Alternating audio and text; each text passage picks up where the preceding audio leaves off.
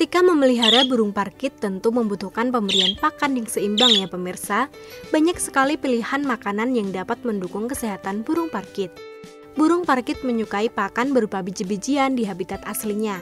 Dan ketika dipelihara, Anda harus memberikan dua jenis pakan yaitu pakan utama dan pakan tambahan.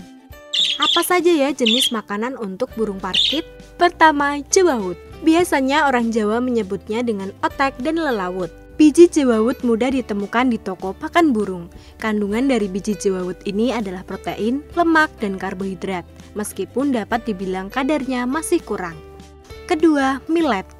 Wujudnya hampir sama dengan jewawut, hanya saja millet memiliki butiran yang lebih besar, licin, dan mengkilap. Terdapat dua warna berbeda yakni merah dan putih. Millet merah biasanya lebih mahal daripada millet putih. Ketiga, pelet. Karena burung parkit lebih memilih biji-bijian, butuh proses penyesuaian yang cukup sulit dan lama untuk membiasakannya memakan pelet.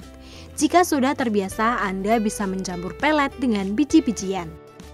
Nah, untuk pakan tambahan sendiri berfungsi untuk meningkatkan produktivitas, kesehatan, suara agar gacor, dan kecantikan warna bulunya.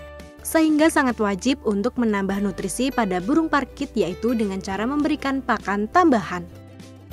Pertama, buah-buahan. Buah-buahan yang dapat diberikan ke burung parkit adalah seperti apel, pir, melon, kiwi, jeruk, dan anggur. Buah-buahan tersebut akan menambah nutrisi vitamin A, C, dan K serta mineral, kalium, dan juga mangan. Berikan dalam jangka waktu 2 jam saja, lalu ambil kembali buah yang tidak dimakan agar terhindar dari bakteri. Kedua, jagung.